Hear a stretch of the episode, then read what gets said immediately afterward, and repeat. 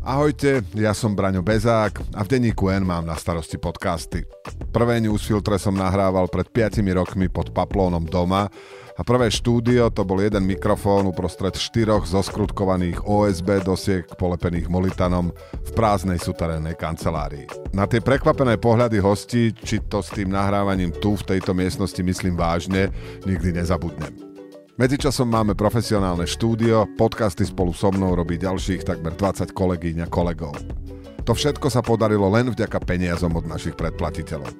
Ak chcete, aby sme robili podcasty a robili ich viac a lepšie, pridajte sa k ním. Predplatte si denník N na predplatné bodka denník en bodka es ká lomka podcast. Ja aj moje kolegyne a kolegovia vopred ďakujeme.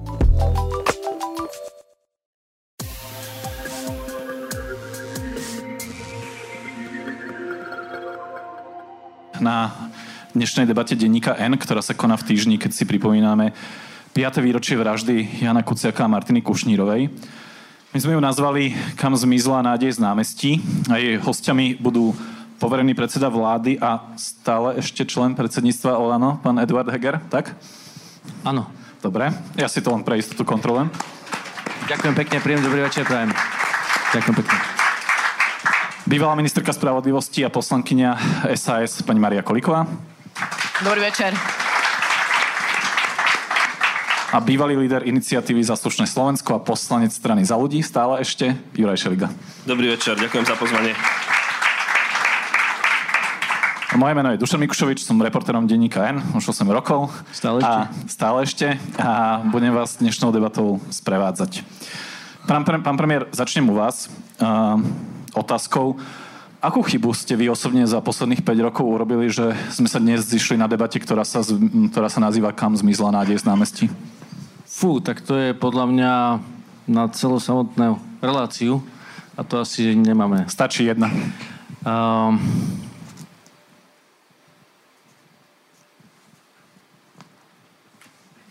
ak ak hľadám, neviete nájsť svoju chybu, tak ja by som vám pomohol, ale nebude to veľmi objektívne. Hľadám to najsilnejšiu, aby som vyťahol tú pointu. Uh, rozmýšľam. No, ja môžem sa spýtať pani Kolíkovej a potom sa k vám vrátim. Tak, prosím. Uh, pani Kolíková, vy ste akú chybu spravili za posledných päť rokov? Že, že tá atmosféra spoločnosti je, že tá časť verejnosti, ktorá asi vás volila alebo volila pod, politikov podobných ako vy, je dneska do istej miery sklamaná? No, uh, keď to bereme, že päť rokov, tak uh, je pravdou, že keď zomrel a bol zavraždený Jan Kuciak so svojou snúbenicou, ja som bola štátna tajomnička.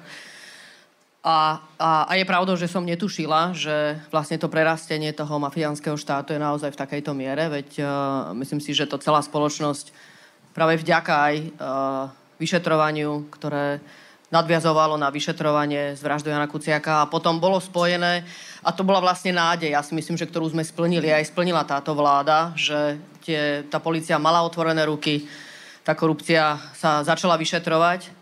A keď sa pýtate teda, že akú som robila chybu, uh, neviem, či to úplne naznačiť chybou, ale v niečom možno som mala byť viac uh, uh, predvídavá, možno som mala lepšie poznať, že ako to s tým štátom je, možno sa dalo urobiť niečo viac.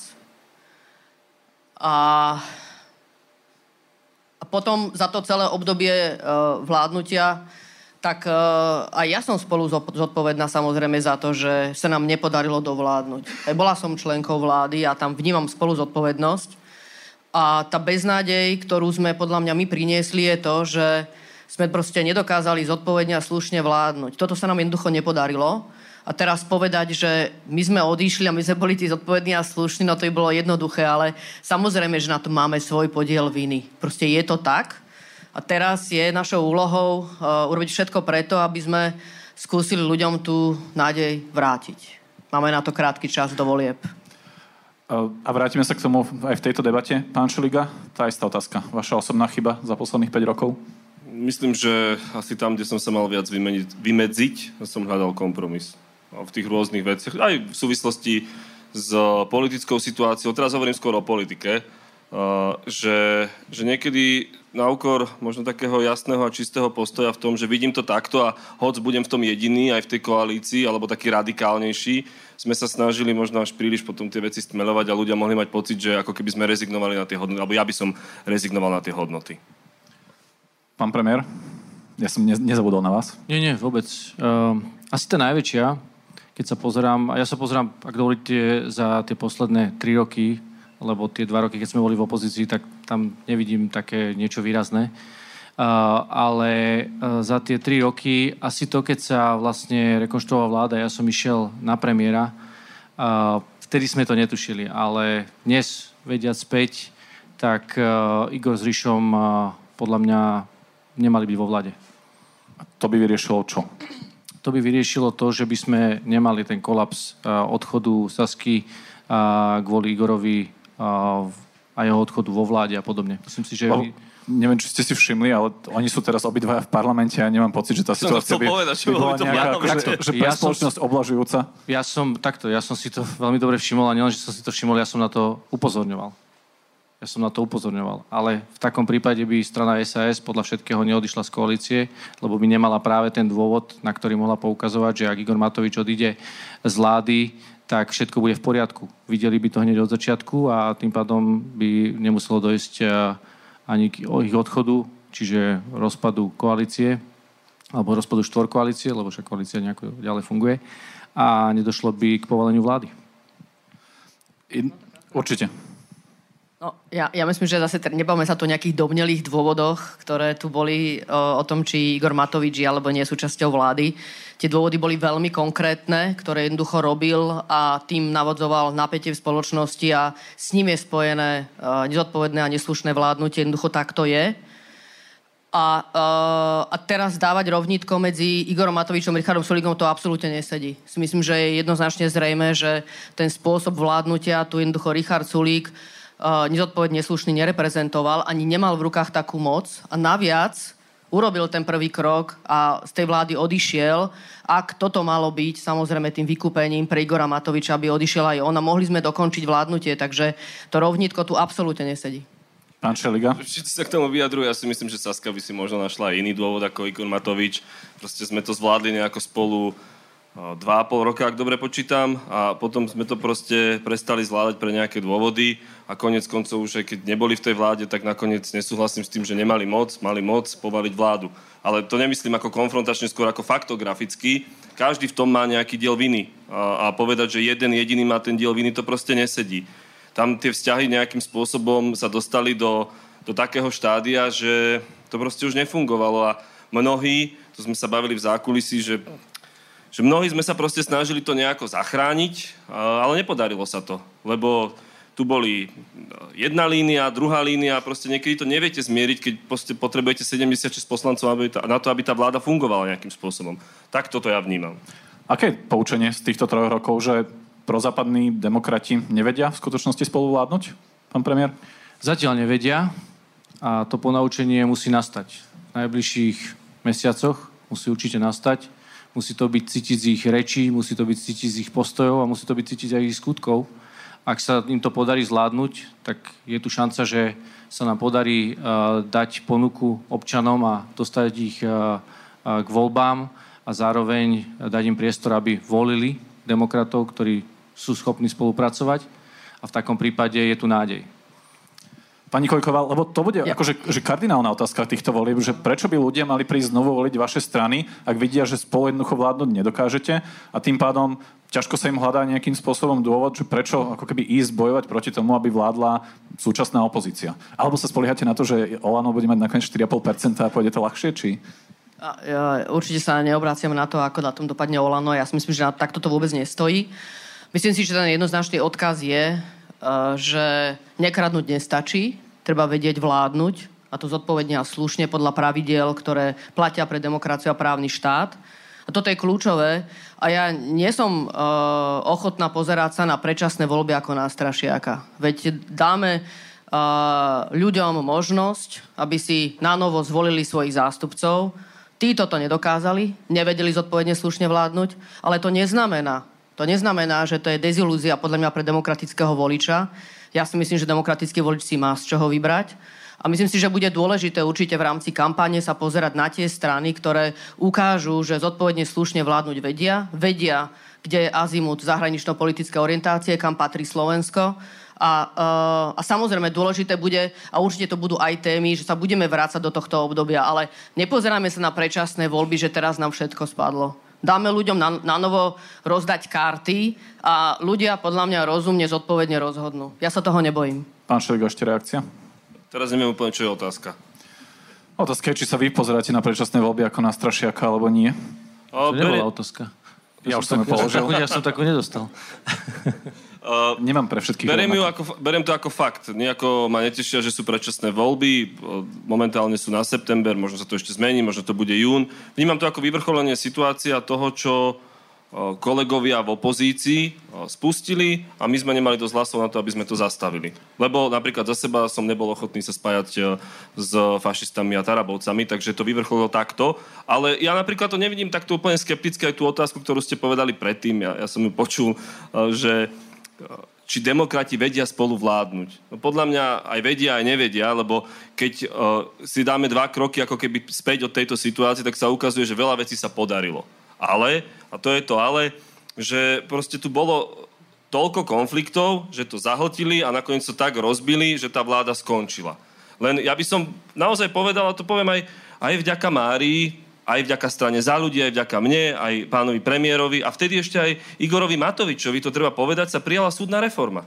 Proste prijala. A ona má nejakú kvalitu, bude dokončená, robí sa na nej a ešte aj ďalšia vláda, ak príde normálna vláda, teraz myslím, ju dokončí.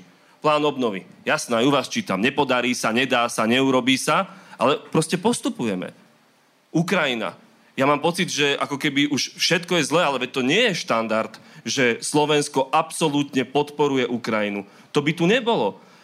Počúvam, aj teraz to povedala pani poslankyňa, hovorili to aj niektorí kolegovia, ako myslím priatelia, čo ich počúvam, že no veď, ale to má byť úplným štandardom, že, že sa nekorumpuje. No a to dvanásť rokov nebolo štandardom.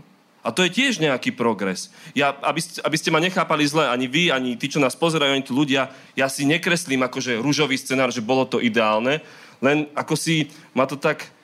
No nechcem prijať to, lebo som tam bol, že všetko bolo zle, všetko bolo zle. Proste to nie je pravda.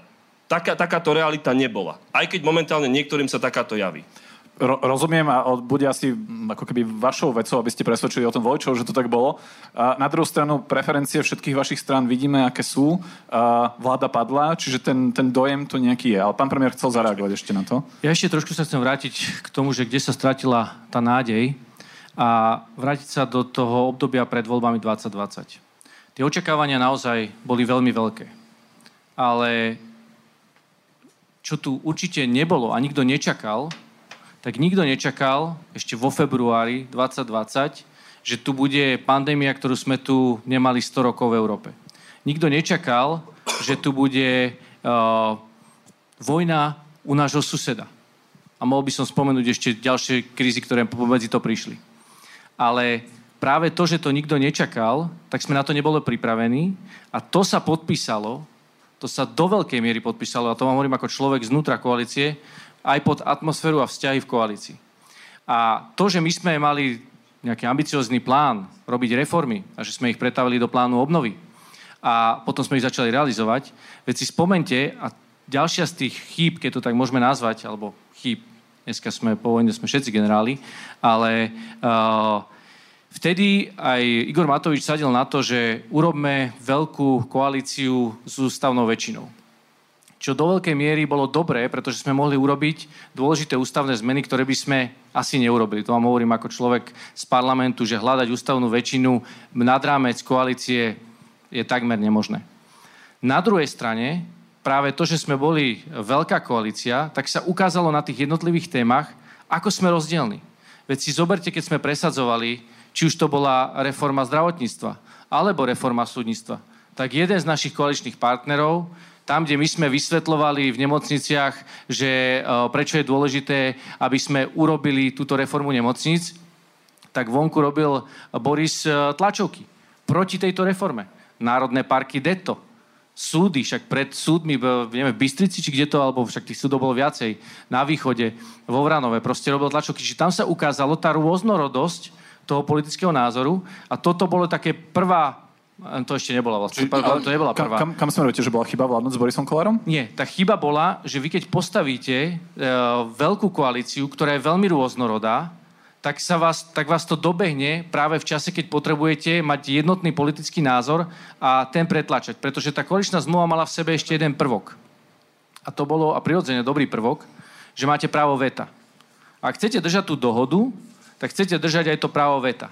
No len v takom prípade, ak máte od seba politicky vzdialených tých partnerov v istých dôležitých témach, tak on vám to proste či už zavetuje, alebo obmedzuje. A ďalšia vec, ešte, pardon, doplním, čiže veľmi široká koalícia, politicky názorov rozprestrená. Po druhé, programové vyhlásenie vlády veľmi rozsiahle. Fakt sme si dali veľa tých plánov, veľa sme to aj splnili, ale nešli sme do presných formulácií, pretože nebol ten čas počas pandémie to úplne vy, vy, vyprecizovať. A v takom prípade sme sa niekedy o niektorých technických detailoch rozprávali naozaj, že týždne, až sme od toho museli upustiť. Príklad je tri šesť tri. tri šesť tri je toho krásny príklad, pretože tam máme, že zvážime uh, úpravu tri šesť tri. A na tomto sme stroskotali. Keby sme my do programového vyhlásenia vlády jasne napísali, že tri šesť tri obmedzíme takto, takto, takto, tak buď tú koalíciu vieme postaviť aj s tým partnerom, alebo potom, keď uh, by sme to už hladko presadili. Ale tým, že sme to mali tak vágne, tak sme na tom pohoreli. Aby sme len neanalyzovali, ešte poprosím o reakciu pani Kolíkovú a potom sa posunieme ďalej. Znovu nezostaneme v tom, že prečo ste sa rozpadli, lebo keď a... počujem ja právo, právo veta, tak to už mi pripomína naozaj tie debaty za posledný rok a to už ani mňa nebaví a to mňa ešte politika trochu baví. No, e, e, mne sa zdá, že to nie je úplne o tom, že máme rozdielne hodnoty, však nie, neboli sme v jednej strane, boli sme v rôznych stranách, ale aj na niečo sme sa dohodli v programu vyhlásení vlády a to, čo sa nám nepodarilo je, že aj to, čo sme mali v tom programu vyhlásení vlády, veď aj tie reformy. No tak jeden z kľúčových partnerov, koaličný, hej, takže bol, je to náš kľúčový partner, ne, to nebolo o tom, že on bol proti, ale on vyvolával napätie v spoločnosti proti tým reformám, ktoré robíme, aby som povedal veľmi nekalým, podrazáckým spôsobom, populistickým. A treba povedať, že tu sa k tomu pridali aj za ľudia, vtedy, keď podrezali mestské súdy a odvolacie súdy v parlamente. To boli, to boli veci napríklad, ktoré teda ja som nevidela, že by som zažila v minulých volebných obdobiach, že takýmto spôsobom by postupovali vzájomne koaliční partneri. Ja si pamätám tie rokovania, ktoré boli pri súdnej reforme a ako to komunikovali partneri. Ja teraz zbytočne hovoriť, že čo kto kedy povedal, ale ten spôsob bol proste neslušný. Bol akože neslušný vzájomne. Hej, to akože takýmto spôsobom my sme tu spolu vládli a to sa muselo naozaj ľuďom znechutiť. Ten spôsob, ako ten spôsob začínal byť nechutný a podľa mňa to, že sme mali pandémiu, to, že je vojna na Ukrajine, to sú uh, ťažké a súčasne veľmi smutné a ťaživé veci vôbec pre spoločnosť, aj pre, aj pre svet a bezpečnosť, osobitne bezpečnosť v Európe. Uh, so všetkým, čo s tým súvisí. Ale to nič nemení na tom, že, uh, že ako my spoločne sme vládli a ako sme dodržiavali, nedodržiavali vzájomne pravidlá voči sebe, alebo sme nedodržiavali proste pravidlá, ktoré súviseli s tým, ako sa podáva zákon do parlamentu. Veď presadenie rodinného balíčka bagrom, uh, to je príklad, jeden z toho, že čo sa proste dialo, alebo Uh, z, podmieňovanie uh, roz, daní. Rozumiem, zvrtne sa nám to tu na, na, na obviňovanie a na ťahanie ja. do histórie, čiže len dve ja... krátke reakcie, pán Šeliga, potom Viete pán čo? premiér ja... a ideme ďalej. Skôr som, keď ste povedali, že idete k uh, ďalšej téme, ja viem, že to nie je úplne štandardné, ale tak vy sa nás pýtate, čo sú najväčšie chyby. A asi moderátor má klas otázky, ale tak vy povedzte, čo dobre sme urobili, ak sme niečo dobre to urobili. To rozhodne nie je moja ambícia, ani úloha tu hovoriť, že, nie, naozaj, že čo ste urobili dobre. Nie, uh, ja si myslím, úplne, ja viem, že sme urobili, to len podpichujem pána Mikušoviča, keď nezačal s takou ťažkou témou, že proste sa v nejakej miere uh, bolo treba veci riešiť za zavretými dverami, uh, dlhšie, Uh, nie na verejnosti, to sa proste nestalo. Tam uh, niektoré tie osobné veci prerástli do konfliktov, z ktorých sa stali politické konflikty. To teraz môžem povedať, že myslím, že ani jeden z nás troch v tomto takto nebol a proste to viedlo k rozpadu. Inak ja som myslel, že to bude taká úvodná rozhohrievacia otázka a nie, že tu otvorím pätnásťminútovú uh, estradu boliestok z minulosti, ale tak to sa asi stalo. Pán premiér, ešte reakcia. Ja, ja sa pána Mikušoviča určite zastanem, uh, pretože vy ste dobre na to išli a tá diskusia, ak sa chceme rozprávať o tom, že kam sa podela nádej z námestí, tak musíme sa pozrieť najprv na to, čo sme urobili z leta. Sebereflexia je úplne kľúčová. A ja sa ospravedlňujem, Mária, ja som to nemyslel vzlom. Ja som nechcel teraz hovoriť, že a dotknúť sa teba alebo e, kritizovať našich koaličných partnerov, ale skôr to pomenovať ako fakt. Pretože, tak ako som povedal, boli tu veľké očakávania a boli tu veci veľké, ktoré prišli, ktoré nikto nečakal. A to tak zasiahlo do tej koalície, že sme zrazu pochopili, že tie očakávania, ktoré sme aj my mali, stáli na vode. A začalo sa nám to, začalo sme reál, reálne pracovať s politikou, ktorá tu bola prítomná. A ešte jednu vec, ktorú chcem doplniť, aby sme teda dokončili ten príbeh tej sebareflexie aj ako Slovenska a potom na ňom mohli postaviť nejakú ponuku občanom do ďalších volieb, aby to bolo uveriteľné. Ďalšie vec, ktorú nikto nečakal, že budeme f- svetový fenomén na Slovensku. Počas pandémie, ja keď som sa stretával aj s lídrami jednotlivých krajín, tak nikto nezažíval situácie, že opozícia, opozícia je tak jednotná a je proti základným, základným princípom boja proti pandémii. Toto ostatné krajiny nemali. Veď si spomente, ja teraz už vidím, že chytáte mikrofón, lebo ma chcete prerušiť, ale, ale je to dôležité. Aj, lebo, aj tomu rozumiem. A ja teraz nechcem osočovať nikoho, ani aj, Petra Pellegrina, ani Roberta Fica, hoci by som mohol, ako vajatali a ako povedali, že nebudeme si dávať experimentálnu, uh, experimentálnu vakcínu. Akože ideme tu robiť experimenty na ľuďoch? Ako to nemyslíte vážne? Ale aj, aj chcem rozumiem, povedať, že... že toto boli tie fakty, ktoré rozhodli aj o tej atmosfére v koalícii. A raz to bolo v pandémii jeden koaličný partner sa postavil, potom pri reformách druhý koaličný partner a, a, a tak ďalej. A áno, toto sa podpísalo po tú atmosféru a nezvládli sme to komunikačne a na tom ťažila opozícia, ktorá sa stávala vždycky do protikladu z jedného jediného dôvodu. A viete, čo bol ten dôvod, prečo sa opozícia stávala do, do toho protikladu? To je retorická otázka, dúfam. Nie, to je veľmi konkrétna otázka. Pretože sme dali slobodu orgánom činy v trestnom konaní. A hádajte, čo sa stalo? Ich vlastní spolupracovníci začali rozprávať o tom, ako to tu dvanásť rokov fungovalo. A dnes sa Robert Fico sťažuje na to, že on musí chodiť po výsluchoch. Ako ja za to nemôžem, že si nominoval ľudí, ktorí tu rozkrádali tento štát, brali dvestotisíc eur ročne z čiernych zdrojov. Ja za to nemôžem. Za to môže Robert Fico, lebo si takého človeka nominoval, vybudoval taký systém a dnes títo ľudia vypovedajú na slobodných, pred slobodnými vyšetrovateľmi, pred slobodnými prokurátormi, pred slobodnými súdmi a tak, ako Juraj dobre povedal, áno, to tu vôbec nebolo zvykom.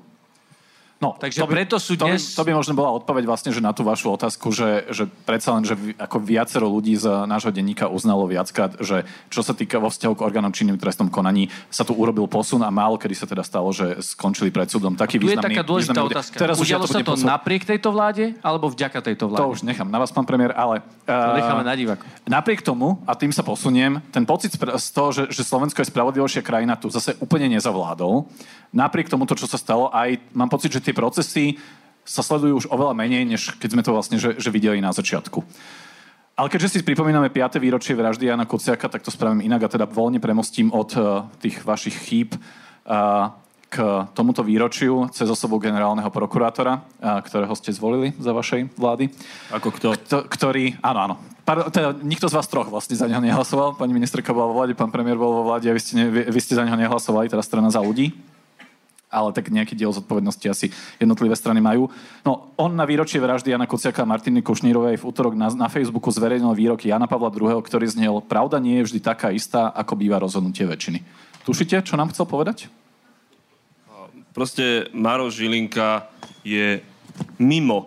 Normálne, že mimo. Nemá ani elementárnu úctu, aby na výročie vraždy Jana Kuciaka a Martiny Kušnírovej napísal: je mi ľúto, že zomrel Jan Kuciak a Martina Kušnírová. V jednom šiku s Ficom je. A to, že Jan Pavol druhý povedal nejakú myšlienku v nejakom kontexte, je úplne v poriadku a kedykoľvek si ju chce Žilinka vešať na Facebook, nech si ju vešia. Ale je normálna elementárna slušnosť, alebo len normálnosť, keď už nie slušnosť, keď zomrú dvaja ľudia, tak povedať: je mi ľúto, že zomreli títo dvaja ľudia, keď si celá krajina pripomína ich smrť, ich vraždu, brutálnu vraždu, ktorá je na súde a ktorú navyše vyšetruje špeciálna prokuratúra, ktorá v úvodzovkách patrí aj pod Žilinku, že on je hlava tej inštitúcie, ktorá to vyšetruje. Proste toto je, toto je Žilinka. No, uh, lebo ja... Je to možno, že moja asociácia, nechcem to nejakým spôsobom interpretovať, ale trošku za tým vidím nejaké akože konšpiračné uh, myslenie alebo, alebo slová. A znovu, my tu máme aj Roberta Fica, ktorý v Lani prvého mája na, na zhromaždení v Nitre hovoril, že oni povedia pravdu o tom, kto zabil Jana Kuciaka. A moja otázka je, že my stále nepoznáme, a stále neboli právoplatne odsúdení objednávateľia vraždy. Pani Kolíková, máte obavu, že by po voľbách možno aj neboli odsúdení? No, uh, z ohľadom na to, že vec už je na súde, tak ak sa bavíme o tom, že obžaloba je dostatočne pevná na to, že je tam dosť dôkazov na odsúdenie obžalovaných, tak túto obavu nemám. A, e, ale pravdou je, s ohľadom na všetko a tieto výroky, ktoré má Robert Fico, a určite aj takéto vyjadrenie generálneho prokurátora neprispieva k tomu, že by sme mohli mať istotu, že ak dojde zásadnej zmene politických pomerov, teraz sa bavíme o takej zásadnej zmene, že tam Robert Fico bude mať kľúčové slovo, lebo uh, tieto myšlienky, ktoré spochybňujú vôbec nastavenie súčasné celého vyšetrovania, aj vyšetrovania, aj uh, súdnych konaní, ktoré už prebiehajú pred špecializovaným trestným súdom a týkajú sa korupčných kauz a dotýkajú sa priamo uh, ľudí, ktorí sú napojení alebo boli napojení aj na uh, stranu Smer, tak je zrejme, že by urobil všetko preto, aby toto zastavil. A teraz, ako ďaleko by išiel, domnievam sa, že by išiel tak ďaleko, pokiaľ by siahala jeho moc. Takže tu v tejto súvislosti obavu mám, že keby sa naozaj Robert Fico dostal k moci, tak okrem toho, že zahranično-politická orientácia Slovenska by bola teda naozaj ohrozená s ohľadom na jeho vyjadrenia a témou jeho kampane zjavne bude aj vojna a mier a vyvolávanie strachu. Takže chce využiť to, čo bolo kritizované osobitne v kampanii na kandidáta na prezidenta v Českej republike u Babiša. Takže tento, tento strach tu chce využiť. A popri tom v tej kampani samozrejme poukazuje na podľa neho politické kauzy. Takže tu možno mať naozaj reálnu obavu. Takže si myslím, že, že, že a ja sa osobne domnievam, v tom nám nádej a nevidím preto strašiaka v tých, v tých predčasných voľbách. A teraz sa nepozerám na to, že či strana es a es dostane a koľko, ale verím tomu, že demokratický volič si vybere stranu, ktorá uh, jednoducho bude mať jasnú zahranično-politickú orientáciu a bude chcieť pokračovať v očiste spoločnosti. Ja tomu verím. Pán premiér, my sme sa s kolegyňami bavili v koncoročnom podcaste denníka N o tom, že, že či sa môže ten vývoj v oblasti spravodlivosti zvrátiť. A moja kolegyňa Mária Benedikovičová vtedy povedala výrok, že podľa nej orgány činné v trestnom konaní za tieto tri roky nabrali toľko sebavedomia a istoty, že to už nebude také jednoduché a verí, že sa to vlastne nepodarí. Súhlasíte? Nie, nesúhlasím. Uh, to je trochu potom vyjadrenie nedôvery voči orgánom činnom v trestnom konaní, voči tým prokurátorom, nie? Nie, to vôbec nie. Práve naopak, prepáčte, toto akože sa vyhradzujem voči tomuto, čo ste povedali, pretože to vôbec nemá spoločné nič s dôverou voči orgánom činným v trestnom konaní. Ale to má veľkú nedôveru voči Robertovi Ficovi, ktorý sa tu verejne vyhráža na tlačových besedách policajtom, prokurátorom, odoberie im výslové dôchodky a ja neviem čo všetko. Akože vyhráža sa uh, hlas sa vyhlas, vyhráža špeciálnemu prokurátorovi a podobne. Ako prepáčte, toto jasne ukazuje, že tuto riziko je. A keď prídu, tak sedemdesiatšestkou budú môcť zmeniť čokoľvek, akékoľvek zákony. Lebo to my nemáme tieto zákony ochránené ústavnou väčšinou. Takže áno, obávam sa toho, ale áno, obávajú sa toho žiaľ a aj niektorí z, tých, z týchto ľudí, ktorí sú v orgánoch činných v trestnom konaní. Logicky, no ale to nesmieme dovoliť. A preto tú zodpovednosť, ktorú nesieme teraz v tých najbližších mesiacoch, a vy sa dobre pýtate a e, naozaj ďakujem vám za to, nielen nás, ale politici musia teraz v najbližších mesiacoch byť e, stávaní pre tú otázku neustále, obzvlášť v tom demo- spektre demokratických strán, že tak prepáčte, ako sa idete tomuto postaviť, akú ponuku idete dať nám, voličom, aby sme jednak zvolili dobre, aby sme zvolili tak, že neprepadnú žiadne hlasy, a aby sme zvolili politikov, ktorí budú vedieť spolupracovať, lebo ak spálime druhú šancu, tak už tretiu nedostaneme. Ešte druhú šancu ľudia vám vedia dať. Ale tretiu, to už bude, to, to už sa nebude dať. Pán Šeliga, rovnaká otázka, teda, že tá miera sebaistoty orgánov činných v trestnom konaní, či vás privádza k tomu, že, že to nebude jednoduché zvrátiť ten vývoj po voľbách, hoď sa napríklad... Ja chcem povedať dve veci k tomuto. Uh, ja si myslím, že stále tak ako za minulých vlád boli na polícii a prokuratúre proste čestní ľudia, ktorí sa snažili v tom, koľko mohli robiť svoju robotu. To proste tak bolo. Oni boli také ostrovy nádeje. Teraz sa to proste rozbehlo v takom spôsobe alebo takom meritku, že majú voľné ruky a keď robia dobré robotu, dostanú pochvalu, keď robia zle svoju robotu, tak dostanú disciplinárku alebo môžu byť trestne stíhaní. Že koniec koncov bývalý policajný prezident je za niektoré zlyhania, myslím, trestne stíhaný a sa to nejako riešilo aj disciplinárne. Ale problém je, že na čelo tých inštitúcií sa môžu dostať ľudia, ktorým budú brutálne hádzať polená pod nohy. A tu sa pristavím pri Žilinkovi. Jasné, to znie, je to chyba, ktorá sa stala. Ja môžem si nad tým umyť ruky, že ja som vyzýval prezidentku, aby ho nevymenovala, ale to je za nami. Občas, poviem na rovinu, sa cítim v tom trochu taký osamelý, že, že upozorňujem na Žilinku a hovorím, že dajme disciplinárny návrh. Ale ja som presvedčený, že to nie je všetko stratené. My to dáme budúci týždeň pani prezidentke. Je to obsiahle, je to komplikované, ale on robí chyby. A robí chyby, teraz nemyslím ľudské, ale zákonné. Ja si myslím, že treba sa pokúsiť aj Žilinkovi vytýčiť jasné mantinely. A v tomto paradoxne naozaj vidím väčšiu spojenkyňu dnes pani prezidentku, lebo však na začiatku sme sa o tom bavili. Vidíme, v akom stave je ten parlament. Že tam si nemyslím, že sa mi podarí získať, nám podarí získať proste tú väčšinu, ale u nej to možno bude, keď si to prejde a povie si, áno, možno toto som ja nevyhodnotila tak, ako to vyhodnocuje on a môže to ísť touto cestou. Že tu sa proste netreba vzdať. Jemu treba jasne ukázať, že tu sú mantinely a keď urobí nejakú väčšiu chybu, že bude odvolaný. A áno, po voľbách, lebo to pred voľbami nestihneme, urobiť kompletnú reformu prokuratúry. A, a toto je proste ten zápas, ktorý nás čaká, lebo to sú také ľúbivé veci, že uh, niekto povie, že a kradnúť nestačí. No, veď nestačí, lenže na Slovensku je aj to dobré, že sa nekradne.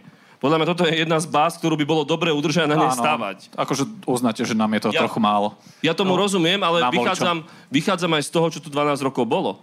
Ja chcem ja viac, len, doplnil, len držal by som nejakú bázu. Táto vláda vôbec nie je len o tom, že nekradnúť. Ako prepáčte, to fakt, ja to musím sa ozvať, pretože to, koľko reforiem sme schválili my za našej vlády, sedemnásť rokov tu žiadna vláda neschválila. Takže akože táto vláda vôbec nie je o tom, že nekradnúť. To je presne, to je to, tá, tá, tá nula.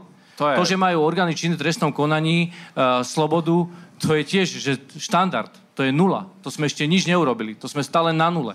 To sme len vrátili do normálu veci. Ale ten náš štandard je, že dobre, začali sme robiť reformy. A Mária, ty dobre presne vieš, aké to bolo ťažké, keď si v, presne v parlamente, ak si to opísala, ja som bol v Bruseli a si mi volala pol hodinu pred hlasovaním, že zrejme mestské súdy neprejdú, tak som rýchle volal ešte Borisovi a Ríšovi, a, lebo proste som sa to snažil ti pomôcť nejako riešiť, ale mrzí ma, že Ríšo sa naozaj vtedy do toho nevložil podstatne viac, ale som rád, že nakoniec sme to potom koncom apríla uh, presadili a reforma bola dokončená. A ja som, ja som na to naozaj reálne rád. Takisto vysokoškolská, ale takisto aj tá zdravotnícka. Vysokých parkov, ale mohol by som pokračovať. Viete, napríklad, prepáčte, keď... Národných chcem... parkov. Uh, národných parkov. Povedal som? Vysoké parky. Ale prepáčte, ten, ten vysoké máme, školy som myslel. Máme národné parky vo vys- vysokých výškach. Áno, áno. A... A, takže, no, len, ne, aby, sme, ani... aby sme nepovedali, že nekradnúť nestačí. Samozrejme, nekradnúť nikdy nestačí. Nechcem na tom sa... to nemôže byť politický program. Nechcem, nechcem ale myslím sa, si, že naša, naozaj, že naša vláda má uh, za sebou veľmi dobrú vizitku reforiem, ktoré schválila a opäť sa potom podpísala tá široká koalícia, že sa, nepres... že sa neschválili v takej kvalite, aké by sme chceli, ale podarilo sa schváliť aspoň v takej kvalite, že to je výrazný posun dopredu. A ja sa asi nepustím do hodnotenia kvality a množstva tých reform a porovnávania s Dzurindovou vládou. By sme to boli dlho. Pani Kolíková. Ja by som sa iba krátko reagovať na to, že sa tu sami zdá, že sa tu tak upíname, že mali sme tu štyri roky a teraz ako keby po štyroch rokoch bolo koniec a dobre bude. No ale vlastne počas toho nášho vládnutia sa ukazovalo, že tá nálada spoločnosti odráža ten spôsob vládnutia a vlastne sily, ktoré sú opačné politicky, sa veľmi pravdepodobne, ak takto budeme pokračovať, dostanú k moci a teda je otázka, či tie naše reformy, ktoré sme uh, akokoľvek krvopotne presadzovali a vzájomne si ich napádali, lebo dôležité je aj, ako sa presadzujú takéto vážne veci. Či sa presadzujú s tým, že u ľudí je dôvera, že je to dobrá a dôležitá vec, lebo je, ako myslím, že asi nestačí, že my sa tu vzájomne presviečame o tom, koľko veľa dobrého sme urobili. Urobili sme veľa naozaj ťažkých vecí. Je to pravda.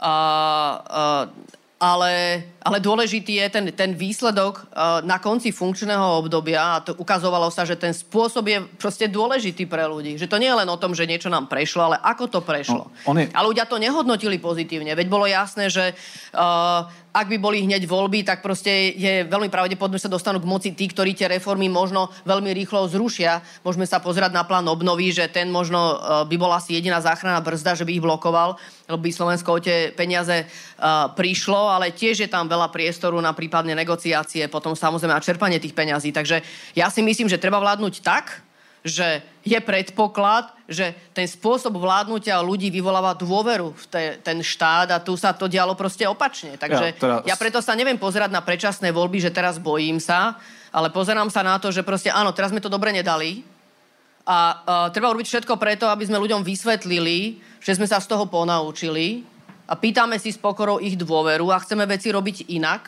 a chceme dotiahnuť to, čo sme nespravili. Uh... Napríklad nemať už uh, po, vojnu v polícii, hej, čo je kľúčové, alebo urobiť reformu aj uh, tajných služieb, alebo dotiahnuť reformu prokuratúry. To by sme nikdy nedali v tejto vláde, napríklad. Uh, ja nechcem, jednoznačne ten bol, bol spôsob, ako ste niektoré veci presadzovali, bol niekedy bolestivé sledovať, ale je to tak, že, a teraz nechcem byť nejaký populistický, ale pre občanov je dôležité aj ten výsledok. Oni častokrát počúvajú, že OK, presadili ste reformu súdov a môžeme sa baviť, že či lepšie alebo horšie. A na druhú stranu potom si v novinách prečítajú, že uh, nejaký sudca okresného súdu v Trnave uh, prepustil podmienečne na slobodu po štyri a pol rokoch, teda trojročnom výkone trestu a roku a pol um, vo väzbe uh, útočníka, ktorý na smrť dokopal Henryho Accordu v Bratislave. A ten pocit spravodlivosti sa jednoducho stane, uh, stratí. A ja rozumiem tomu, že to sa nedá spraviť za tri roky, ale vo finále tí ľudia chcú ako keby tie výsledky v tom, že majú pocit, že tá krajina je spravodlivejšia, nie to, či sú mestské súdy alebo nie sú mestské súdy, lebo to je pre nich odťažité. Ja, prepáč. O, povedzte vy na reakciu. Hej, ako to máte úplne pravdu, že takéto uh, konkrétne príklady potom, ako vlastne funguje ten systém, tak môže zvrátiť vlastne ako keby uh, akékoľvek uh, snahy alebo presvedčenie, že sa robí nejaká dobrá vec. Uh, pravdou je, že aj tá reforma súdu ešte nedobehla. Ešte treba urobiť veľa preto, aby sa vlastne naozaj prejavila. Ale je pravdou, že sú páky potom aj na nápravu takýchto rozhodnutí, ktoré sa javia aj zvonku, ako uh, rozhodnutia, ktoré sú neprimerané. Uh, áno, ako rozumiem. Rozumie tej výtke. Rozumie úplne tej výtke. A chápem, že to súvisí aj s, uh, ako keby s novelizáciou trestných kodexov a podobne, je, lebo, viete... lebo ten pocit nespravodlivosti vychádza napríklad, že keď si prečítajú, že niekto dostane šestnásť rokov za jedna z rastlín marihuany a napríklad tak ako dnes ten istý sudca, ktorý uh, prepustil na slobodu uh, vlastne toho Juraja Hosua, keď, keď to dobre skloňujem, tak ten rozhodol o tom, že Miloslav Weiser, ktorý je dva a pol roka vo väzbe za jedenásť rastlín marihuany, z toho osem bolo úplne bezcenných, uh, tak ho tam nechal znovu vo väzbe. No a potom ten pocit spravodlivosti nie je. Pán Šeliga. Áno, to sedí. Hej. Presne tak a práve preto mal dať minister spravodlivosti dovolanie. Proste mal, ale ho nedá. Alebo povedal, že si to ide nejako premyslieť, lebo jedna vec je, a ja rozumiem, presne to je to, že spravodlivosť má byť nielen vykonaná, ale sa tak musí aj javiť. Že vy neviete zákonom ošetriť úplne všetko, vláda nevie urobiť úplne všetko, ale sú proste potom niektoré mechanizmy, ktoré to vedia zvrátiť. A ten škandál, alebo to, to, to celé naozaj potrhol dneska to rozhodnutie, že tá väzba pána, ktorý je už dva a pol roka vo väzbe za desať rastlín, uh, už dva a pol roka je, je šialená. My sme presadili nejaký zákon, ktorý to zmierňuje, aj tak je to málo. Ale tá, tá moja pointa je, že tiež trošku, možno to vyzerá, že odbieham od témy, aj ľudia, verím, že to robia, že rozlišujú politika a politika. My tu hovoríme o vláde, hovoríme o tom, ako vládla koalícia, ale predpokladám, že aj my traja, ako tu sedíme, sme každý iný typ politika alebo političky a že tiež nemôžeme byť ako keby úplne nás obviniť zo všetkého zlého, čo sa stalo. Chcem tým povedať, hovorím to kostrbato, že tiež treba rozlišovať medzi tým, čo urobila vládna koalícia, čo urobila vláda, čo urobí parlament a čo robí jednotlivý poslanec, jednotlivý premiér, jednotlivá ministerka a podobne. Že len možno to chcem poukázať, ale vrátim sa k tomu. Myslím si, že zopakujem to, že pán Karas má dať dovolanie a to, čo sa stalo v Trnave dneska na tom súde, je škandalózne. Pán premiér? Ja len doplním tú informáciu uh, úplne meritu veci. Obrátil som sa na ministra spravodlivosti, keď som toto videl, že aby teda preskúmal uh, zákonné postupy to, a kde sú jeho kompetencie v tom, že či môže dať dovolanie a podobne. Áno, povedal, že to urobí, čiže uh, v priebehu najbližších dní uh, mi dá svoje vyhodnotenie. Na druhej strane chcem povedať, že je dôležité, aby sme budovali v občanoch dôveru v inštitúcie, dôveru aj v súdnu moc, čiže dali priestor tej súdnej moci, aby sa uchádzala o dôveru občanov svojimi rozhodnutiami a vedela ich vysvetliť. To je to, čo kritizujeme napríklad na pánovi Žilinkovi. že on nevysvetľuje, prečo tak rozhodne. Zrejme to nevie vysvetliť, to už nechám na ňom, ale v každom prípade nevysvetľuje. A potom sa samozrejme tá kredibilita aj generálnej prokuratúry výrazne znižuje. Ale takisto aj pri súdoch a takisto aj pri novinároch. Si myslím, že je dôležité, aby sme my ako politici, verejné činné osoby vážili, akým spôsobom sa vyjadrujeme o tých, za ktorých nie sme zodpovední. Čiže ja môžem rozprávať o svojich ministroch, lebo to je moja vláda, alebo naša vláda, môžeme sa navzájom uh, komentovať, ale mal by som vážiť slova, ako sa vyjadrujem o novinároch, ako sa vyjadrujem o súdoch, lebo to moje vyjadrenie v ľuďoch vzbudzuje istú emóciu, ako budú o nich zmýšľať. A ja chcem, aby sme budovali dôveru v súdny systém. Na druhej strane, áno, určite minister musí svoje kompetencie využívať uh, v prospech občanov a v prospech toho, aby preveril, že či všetky tie zákonné postupy boli dodržané, pretože budí to presne ten dojem, a ja som si spomenul ešte na jeden prípad, a určite si na neho spomenúte, pán Dedeček, to bolo deto. To bolo deto. A tam naozaj potom treba konať. No áno, na druhú stranu tam otázka, že či tam boli splnené tie podmienky na to, že či, či má ísť do väzby. Tuto bola napríklad tá väzba preventívna, čiže on je tam vlastne dva a pol roka sedí vo väzbe preto, aby ďalej nepestoval marihuanu. To je... Však presne, to, to, sú, to, je to sú tie dôvody, kde to treba naozaj odborne posúdiť, vyhodnotiť a povedať. Došlo k porušeniu zákona, alebo došlo k zlému procesu a tak ďalej. A toto je to, čo ľudia potrebujú počuť, aby videli, aby sa v tom vyznali. Ja chcem povedať jednu vec, akože pán Zákonnosť menom Žilinka má stále právo povedať, že z tej väzby stačilo. Lebo on je nadriadený prokurátor. Tu ani nezasahuje špeciál do ničoho. Pani, pani... Môžem iba krátko? Mm-hmm. No, uh, myslím, že základný problém tu je naozaj ale v tom, že pre tieto drogové trestné činy, osobitne tie, ktoré súvisia s marihuanou, tak sú tak premrštené a nespravodlivé, že potom akýkoľvek prípad, ktorý sa ich týka, tak aj pre toho sudcu je zložité vlastne v súlade, by som povedala, so zdravým rozumom postupovať, ak sa bavíme o tom, že má v tom jasno, o závažnosti trestného činu, ktorý súvisí potom s marihuánou a závažnosti trestného činu, ktorý súvisí s vraždou. So zabitím čo, teda. Áno, čo, čo verím, že každý sudca veľmi jasne má, ale keď zákonodárca, parlament povie, že považuje vlastne tento skutok za tak závažný, že má byť v týchto sádzbách, tak musí sa cesto jednoducho pozerať na ten prípad. Akože ten sudca nemá taký priestor, aby si to posudzoval sám. To proste nejde. V tomto zase podľa mňa treba byť Uh, spravodlivá aj k tým sudcom, že keď máme zle nastavený trestný zákon, uh, osobitne v, pri týchto trestných činoch, tak potom tie rozhodnutia uh, sudcov, ak sa javia ako nespravodlivé a neprimerané, ale sú v rámci daných trestných sadzieb, nebodaj ešte aj s využitím všetkých vlastne ustanovení o mimoriadnom znížení a aj tak sa mu to nepodarí dať dole, že proste ten sudca za to nemôže, a môže za to parlament, môže za to vláda, že vlastne uh, tú, tú iba, zásadnú zmenu neurobila. Iba krátko, uh, tu hovoríme o väzbe. Dva a pol roka je ten chlap v base za to, aby preventívne nepestoval rastlinky. Akože je toľko, a to ty dobre vieš, to vedia aj trestní právnici, možnosti, akým spôsobom ho kontrolovať. Nepoznám ten spis, ale už akože na počutie je to zvláštne, že dva a pol roka. Keď iný proste po štyroch rokoch za zabitie človeka ide na podmienečné prepustenie z výkonu trestu. Že toto je pre ľudí, bežných ľudí, a naozaj si dávam pozor, aby som nebol populista, čo sa týka práva, extrémne, že to nevedia prijať. A toto nesúvisí s, ko, konkrétne s politikou, toto súvisí s rozhodovaním súdov. No. Hej, mne sa dá trošku teraz nebezpečná tá debata, lebo ja som teda nevidela naozaj konkrétne ani jeden, ani druhý spis, a v tomto sa mi to zdá trošku nebezpečné ísť takto ďaleko a spochybňovať vlastne v plnosti a súdy bez toho, aby sme naozaj mali dobrú znalosť. To, to sa mi začína javiť ako nebezpečné. Ja by som rada bola, keď sme tu teraz zastavili tú debatu, ja by som k tomu iba ešte povedala zo pár vecí. Uh, aj pri samotnej väzbe pre toho sudcu, tá trestná sadzba, ktorá hrozí, musí ubrať do úvahy, a keď vyhodnocuje potom samozrejme dôvody pre väzbu, ktoré už súvisia či už s tým, že utečie a tak ďalej, pácha ďalej trestnú činnosť, no tak musí sa na ňu pozerať zohľadom na závažnosť toho trestného činu, a nech si o tom myslí čokoľvek. Ak ten trestný zákon ho nutí vnímať ten skutok ako veľmi závažný, tak je to pre neho zložité. A teraz nechcem uh, obhajovať ako to rozhodnutie, Len, len zdá sa mi zložité takto od stola to povedať, ale je jasné, že na prvý pohľad je odsudzujúce, a, a rozumiem aj tomu a, samozrejme tej nespokojnosti verejnosti, že súčasne vlastne pri tom istom sudcovi sú takéto prípady, ktoré sú akoby do očí bijúce, Uh, ale na druhej strane, uh, áno, chybou je, že ten súd sa neprestúpil pred verejnosť, nevysvetlil, prečo v jednom prípade rozhodol tak, v tomto takto a, uh, a neodpovedal na to. Tam máme tiež množstvo ešte nedostatkov, ktoré urobi, treba urobiť aj zo strany súdnej moci, aby vlastne svoju dôveryhodnosť ona vedela sama obhájiť. Ale nechcem to takto proste od stola hneď uh, jasne a, povedať, že a, tu a, je to tak a tu je to tak. To je podľa mňa zložité. Prepáč, čo si odnesú ľudia možno a chcem, aby to zaznelo. Maroš Žilinka do tohto môže vstúpiť.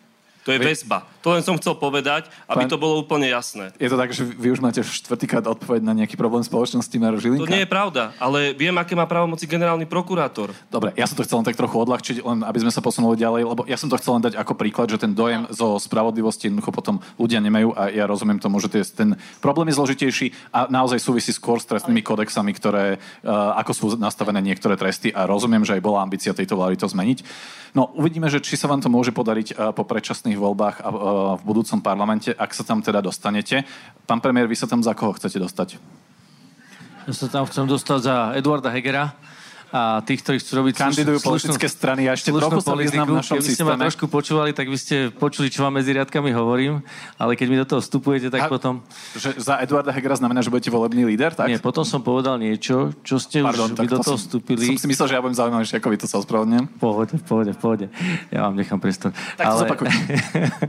No, potom už, ale nepoviem to rád. Čiže chcem sa, áno, za Eduarda Hegera a s politikmi, ktorí chcú robiť politiku slušnú, odbornú, uh, zameranú na cieľa, na výsledky, Čiže uh, nie ktorí, majú, ktorí majú jasný kompas, uh, zahranično-politický a myslím si, že toto je to, čo Slovensko potrebuje, pretože opäť, uh, ďakujem Maria, myslím, že ty si to povedal v úvode, uh, tá hrozba, viete, to, to nie je len to, že on by, jak si to povedal, že, že keby Fico vo vláde, takže by uh, ohrozil naše zahranično-politické smerovanie. On by ho neohrozil, on by ho zrušil. On by normálne, že zrušil, on by nás normálne otočil, vytrhol. Však dneska, keď sa rozprávate s tými partnermi, tak oni sa chytajú za hlavu. Už mi odbiehate. Že ako je možné... Nie, však to je dôležité. To tam chcem povedať, že akú zahraničnú politiku Slovensko potrebuje. My máme tak dobré vzťahy s našimi spojencami. A dovolím si povedať na tomto mieste. A je to vďaka aj pani prezidentke, je to vďaka aj tejto vláde, v osobe ministra zahraničného vecí, ktorý tam bol predtým, Ivana Korčoka, teraz Rastia Káčera. Dovolím si povedať, že vďaka aj mojej maličkosti, ale uh, toto, toto je kľúčové. Dnes nás tí partneri berú úplne inak. Teraz je trošku napätia na to ministerstvo zahraničných vecí, sa mi zdá. Áno, tak uh, no. to môžeš uh. na chvíľku dostaneš priestor, aby si mohla o tom porozprávať. Takže, uh, ale tu chcem povedať, že tá zahraničná politika je naozaj kľúčová nielen preto, že teraz si poviete, že my sme zahranično-politicky správne orientovaní, ale veď my sme krajina, ktorá je susediaca s krajinou, ktorá je vo vojne a pocítili sme, čo to znamená mať spojencov, ktorí to myslia s vami vážne, ktorí vám okamžite pošlú svojich vojakov a tie najlepšie systémy na ochranu vašich občanov, ktorí vás počúvajú, keď navrhujete riešenia, ktoré sú dôležité pre ochranu vašej ekonomiky, ako to, že sa nám podarilo jeden celá štyri miliardy z eurofondov použiť na energetiku, čo pán, už bolo úplne stratené. A mohol by som pokračovať. Všetko vieme. Aha, nevieme presne. Tak ste chceli za, počuť, za, akú chcem robiť politiku a s kým chcem ísť a ja neviem, a teraz... Áno, ale je to trochu tak, dobre. Že ja vás do toho nechcem nutiť a ja rozumiem tomu, že mi to nepoviete a nebudem to tu rotovať. Ale na druhú stranu, že... Ja viete, je u vás taká ako keby povesť, že trochu prokrastinujete s riešením nejakých vecí, napríklad vládna kríza na konci augusta sa riešila a predtým tri týždne, štyri týždne ako keby nič a vy poviete, že ste rokovali, rozumiem. Ale ten, ale, ale ten dojem z toho bol... A takisto vlastne, že keď išla padnúť vláda, tak až v posledných hodinách sa hľadalo riešenie, ktoré ani nakoniec potom nevydalo s tým, že... V posledných hodinách sa hľadalo riešenie? Tak s tou, s tou demisiou ten pokus. Keď tam, budete tam chcieť vedieť viac informácií, pokojne tak... mi zavolajte a ja vás budem priebežne informovať, lebo vidím, že ste málo informovaní. Ale več... Vaši kolegovia z redakcie majú výrazne viac informácií. No dobre, čiže skúsim to, že kedy ľuďom teda poviete, čo presne chcete spraviť, lebo vy ste pred mesiacom a pol napísali status o tom, že cesta spájania, demokrati sa musia spojiť a slušná politika, všetko toto, čo hovoríte. Čiže kedy ľuďom poviete, čo vlastne chcete to spraviť? To platí, to platí. To verím tomu, že toto je taká všeobecná, budúci týždeň? Pravda. Uh, nie, viete čo, takto. Uh, povieme, poviem to ľuďom uh, vtedy, keď uh, to bude naozaj pripravené na to, aby som to ľuďom mal povedať. Lebo Igor Matovič vám dal tento týždeň v Expresse už ultimátum povedal, že týždeň alebo dva, že už to treba rozseknúť. Nepočul som čo? To. It... Ja vám neklamem, naozaj to povedal. Pán Šeliga, m, takto, pán premiér teda močí, ja som to čakal, ale vy ste už povedali teraz v dvoch rozhovoroch za posledný týždeň a pol, že treba vytvoriť nejakú väčšiu volebnú stranu a že dohoda je na spadnutie, tak keď nám to teda nepovie pán premiér, tak tam to povedzte vy, že čo sa stane. Ja sa rozprávam s dobrými ľuďmi, medzi ktorými je samozrejme pán premiér na čele a... a Povedal som to zase, aj, aj to druhé. Kým nie je dohodnuté všetko, nie je dohodnuté nič. Ale ja myslím, že ten dialog s ľuďmi, ktorí chcú robiť normálnu politiku, a chcú sa snažiť konflikty tlmiť, nie ich vyhrocovať, ten tu je, to robíme. A, a v tomto naozaj sa budem držať do toho, čo povedal pán premiér. Že keď proste príde čas to oznámiť v úplnom pokoji, tak, tak sa to oznámi. Ale oznámite to spolu, hej?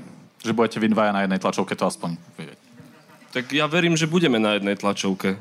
OK. Pani Kolíková, vy to asi nebudete súčasťou týchto procesov, predpokladám, ale uh, vy to máte ako, že vy, vy budete dvojkou na kandidátke es a es? Ja som urobila také uh, rozhodnutie vlastne, že som vstúpila do strany es a es a tým pádom vlastne tieto odpovede sú také jednoduché, takže budem na kandidátke es a es. Ešte samozrejme neviem, na ktorom mieste, však kandidátky sa odovzdávajú, ak sa nezmení termín voleb do júla. A o tom nerozhodujem ja, nerozhoduje o tom ani sám Richard Sulík, ani nejaká malá skupina, ale to ide aj na Republikovú radu, takže to je zbytočné teraz takto špekulovať. Skúsim to len trochu tu rozvíriť. Keď v súvislosti s tým spájaním pravice, tak tu boli také úvahy o tom, že či náhodou aj Dobrá voľba nemá byť súčasťou toho a podpredseda tej strany pán Baťo povedal, že vidieť tu v premiérovi Hegerovi záchrancu demokratických síl je prejavom úplnej straty súdnosti. Čo si vy myslíte o tomto výroku, pani Kolíková? Pán premiér, ja, ja sa samozrejme spýtam potom aj vás. Že, že vidieť v Eduardovi Hegerovi záchrancu demokratických síl je prejavom úplnej straty súdnosti. Som to dobre myslel, že najprv som sa spýtal vás, že? Uh, aj rozumiem tomu výroku, musím povedať, že... Uh, no, ja si myslím, že je... je dobré, že je tu silná požiadavka spájania sa demokratických síl pred voľbami. A teraz... Uh, niečo sme si spolu zažili. Ja si myslím, že mali sme tu také úvodné kolečko... Uh, hľadania uh, viny, neviny. To už máme teraz za sebou, sme sa posunuli ďalej. Teraz, do tej, teraz sa bavíme o tom, že ako ďalej. A v rámci toho teraz akože niečo podsúvať Eduardovi Hegerovi, súčasnému premiérovi, čo on dá, alebo čo on nedá. Osobitne, ak sa bavíme o inom subjekte, do ktorého si vstúpi a ktorý bude formovať, tak sa mi zdá nenáležité. Ja si viem predstaviť spoluprácu s Eduardom Hegerom. Skôr ako s Igorom Matovičom, že? No s Igorom Matovičom, ja som sa myslím, že už k tomu vyjadrila, že s Igorom Matovičom vo vláde si to naozaj predstaviť neviem. Je pravda, že som sa v tom posunula pri tej prvej kríze. Som sa vyjadrila, že neviem si to s ním predstaviť ako s premiérom. A už som sa posunula k tomu, že neviem si to s ním predstaviť ako s členom vlády. A tu som na tomto zotrvávam a nemám dôvod to ďalej rozširovať. V tomto momente a samozrejme nie s Robertom Ficom a podobne, hej, že akože na to sa nepýtate teraz. Uh, uh, a vôbec nikým, samozrejme z, z týchto uh, fašistických a dezorientovaných zoskupení politických. Uh, ale ja Te, Eduardovi teraz... Hegerovi dávam nádej, nech sa páči. A to dezoriento- medzi dezorientované zoskupenia patrí Hlas alebo nie? To, som dezorientovaný. A ja. A... Uh, Pri Hlase uh, bude kľúčové, samozrejme, ako bude mať pozíciu po voľbách. A určite bude kľúčové, ako bude mať pozíciu es a es. A potom bude kľúčové, kto má aké hodnoty. A či tie hodnoty budú o tom, že očista spoločnosti pokračuje a že zahranično-politická orientácia sa nejakým spôsobom nemení. Toto bude kľúčové. Toto je kľúčové pre ďalšie vládnutie. Pán premiér, aby som bol férový, tak ten výrok, že teda je stratou súdnosti, ak veríme, že vy spojíte demokratické sily, je... hodný komentár? Za mňa nie. Pán Šeliga, ja som počul také klebety, že súčasťou tohto spájania veľmi nemá byť Mikuláš Dzurinda, alebo nie je veľké ako keby nadšenie z toho, že by tam mal byť alebo nemal byť. Vy to cítite ako, ako politik inej generácie, než je Mikuláš Dzurinda? Som to hovoril jednému vášmu kolegovi, že vychádzajúc z slov, ktoré povedal aj pán Dzurinda, jemu treba povedať úplne férovo, že vďaka za to, čo urobil... Ho, hovorte, pán premiér sa len povedal, že bude chcieť reagovať. Aha, že vďaka za to, čo urobil, že Slovensko pomohol dostať do Únie a do NATO a sám sa vyjadril, že by chcel tomu poradiť, ale nie je nejako ambiciozne vstupovať do kandidátka týchto vecí. A ja to vnímam tak, že že OK, každá dobrá rada je hodná groš, to znamená, že, že prečo nie, ak chce poradiť. Bol by som rád, keď teda ste spomínali pána Baťa, keby si spomenul na to, aké ťažké to mala Iveta Radičová a akým spôsobom sa on pri nej hýbal a nehýbal. A takisto by som bol rád, keď spomínam teda pani bývalú premiérku, keby aj ona nejakým spôsobom bola schopná nám poradiť v tomto. Že ja to myslím tak, akože naozaj autenticky, že... Poradiť. Že, pardon? Poradiť. Ja, Iveta Radičová, keby išla na kandidátku kedykoľvek dvadsaťštyri sedem za mňa. Viem, že to viackrát odmietla. A Mikuláš Dzurinda? Ja si Teraz... myslím, že tá pozícia, že, že by zostal skôr ako nejaký typ konzultanta, by bola možno pre ten výsledok celý lepšia. Taká diplomatická odpoveď. Pán premiér chcel reagovať? Ja len krátko ešte, ak môžem na Mariu zareagovať. Ty si povedal takú zaujímavú vec, že závisí po tých voľbách, teda dotknem sa toho Hlasu, lebo však dnes vedú v preferenciách, že aké bude mať hodnoty a z hľadiska očisty spoločnosti. No, ja si myslím, že my dnes vieme, aké má hodnoty z hľadiska očisty spoločnosti. On to jasne pomenúvala tá strana. Povedala, že špeciálny prokurátor Daniel Lipšic je problém a musí odtiaľ odísť. Uh, pán Žiga je obvinený. Akože čo tam chceme čakať, že o šesť mesiacov zrazu budú mať iné hodnoty a my tomu uveríme? Ako toto pre mňa... Ja trošku som sa v tom tiež zdezorientoval. Ja, ja, na teba, ja na to iba krátko zareagujem. Uh, ja si myslím, že asi všetci ostro sledujeme osobitne vyjadrenia Hlasu a tie boli aj korigované smerom k špeciálnej prokuratúre a ja si to teda veľmi všímam a rozumiem týmto všetkým obavám. Uh, vždy je samozrejme kľúčové, čo je v programu vyhlásení vlády a aké osoby a obsadenie uh, budú pri zložení vlády a to nám môže dávať nejaké záruky. A zbytočné je podľa mňa teraz vopred uh, zužovať si priestor, s kým určite neísť, ale treba sa jasne vymedziť, že toto je no-go, lebo je to mimo samozrejme kľúčových princípov, na ktorých uh, stojí daná strana, daný program. Uh, A takto to, ja si myslím, že som k tomu povedala dosť. Hej, nechcem to zviesť na debatu o Hlase, na druhú stranu, že vieme, ako hlasovali pri vydávaní Roberta Fica na väzobné stiehanie, vieme, aký je postoj k zmene paragrafu tri šesť tri. My vieme veľa o tej strane, vieme, ako sa zachovali teraz pri uznesení o Ukrajine, čiže uh, ja teraz nehodnotím minulosť tej strany, má, má, má nárok, ale... No, jasné, ale Robert Fico nebol vydaný aj preto, že poslanci z OLANO a poslanci z Smer rodina nezahlasovali za vydanie Roberta Fica, takže... Áno, ale poslanci takto... Hlasu teda tomu nepomohli, no. No, uh, áno, a súčasne boli opozícia. Uh, a, takže keby sme to takto povedali, že tie strany, ktoré nezahlasovali za vydanie Roberta Fica, tak si myslím... Boj. Dobre, keby sme to... Nebol posta- koalično-opozičný boj, keby sme to naozaj... Post- Môžem dopovedať? Lebo nie, vieš prečo? Vieš, prečo som takto skočil? Lebo to je Ficov narratív. Koalícia ma chce zavrieť a koalícia ma mala vydať. Oh, dobre, pán, pán, pani Kolíková, pokračujte, lebo mm, neviem, či to sme trochu odbehli, by som povedal. Ne. Takže uh, myslím si, že keď sme to postavili na tom, že kto nebol a kto z ktorej strany nebol za vydanie Roberta Fica, tak by sme veľmi zúžili potom koaličný potenciál do budúcna, naozaj. No, uh, myslím si, že možno ešte dôležitejšie ako kto s kým. Ale je, to, ale je to dôležitý moment, určite. Je to veľmi dôležitý moment. Že dôležitejšie ako kto s kým a podobne bude vlastne to, že ako vy, vaše strany a vy ako politici vlastne budete chcieť osloviť voličov alebo tých voličov, ktorí možno sú prozápadní, uh, ktorí možno nesúhlasia úplne s Robertom Ficom a stranami ako Republika a podobne. Ako ich chcete presvedčiť, že majú prísť voľbám a má to zmysel po tom, čo videli teda prvých dvadsať minút v tejto debate a, a tri roky tohto vládnutia. Trošku to ironizujem a rozumiem, že ste spravili veľa dobrého, mali ste to ťažké. Toto ja všetko vám uznávam. Na druhú stranu uznať, že ten výsledok není úplne, že teda najlepší, na tom sa dúfam, že zhodneme. Čiže čím ich chcete vy presvedčiť, aby prišli vás voliť ľudia, ktorí si myslia, že Slovensko nemá byť proruské, uh, Slovensko má byť ďalej stabilným partnerom NATO a Európskej únie, ktorí sú napríklad možno presvedčení, že, že tie vyšetrovania tých veľkých korupčných kauz majú pokračovať a podobne. Pán premiér, začnite vy. Ja v prvom rade si nemyslím, že pre voliča, ktorého chceme osloviť, tých prvých dvadsať minút tejto diskusii bolo niečo, čo by ho odrádzalo, pretože ja som jasne aj v úvode povedal, to bolo pomenovanie faktov, ja som na nikoho neútočil, ak to tak vyznelo, tak mi je to ľúto, pretože to naozaj nemala byť žiadna politická prekáračka v rámci demokracie, práve naopak, pardon, v rámci demokratických strán.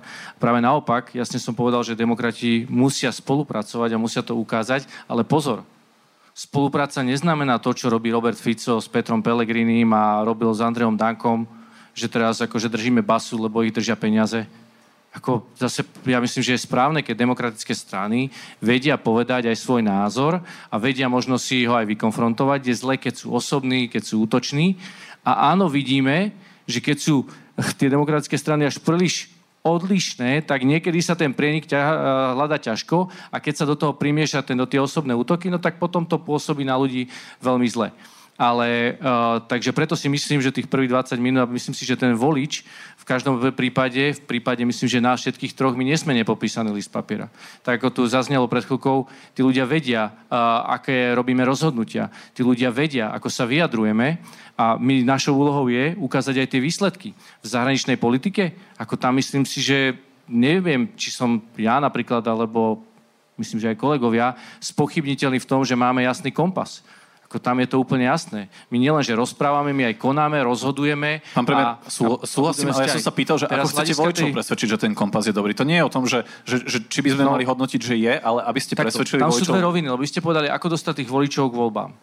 Tak myslím si, že ak sú nejakí sklamaní voliči z toho, akým spôsobom vládla táto koalícia, tak im to v prvom rade musíme vysvetliť a ukázať, že kde boli tie chyby. Ale to sú voliči, ktorí počúvajú, kriticky myslia a rozmýšľajú nad tým tiež, kde bola tá chyba. Takže chcú počuť tie dôvody. Preto si myslím, že tých prvých dvadsať minút alebo pätnásť uh, bolo pre nich vysvetlením uh, o, o tom, čo možno nevždy si úplne majú možnosť uvedomiť alebo vidieť a počuť. Uh, zároveň tí ľudia, chceme ich dostať v prvom rade, aby išli voliť, aby videli, že áno, dajte nám tú šancu a poďte zvoliť také zoskupenie, ktoré bude schopné uh, mať, by som povedal, že menšiu menšie to rozpätie, aby sme boli jednotnejší v tých, v tých názoroch a aby sme vedeli spoločne s dostatočným počtom poslancov v parlamente presadzovať to, čo potrebujeme. Čiže áno, v tých reformách treba pokračovať, aby sa nám nestalo, že pri niektorej reforme nám koaličný partner proste za to nebude hlasovať a potom škrábeme každý hlas.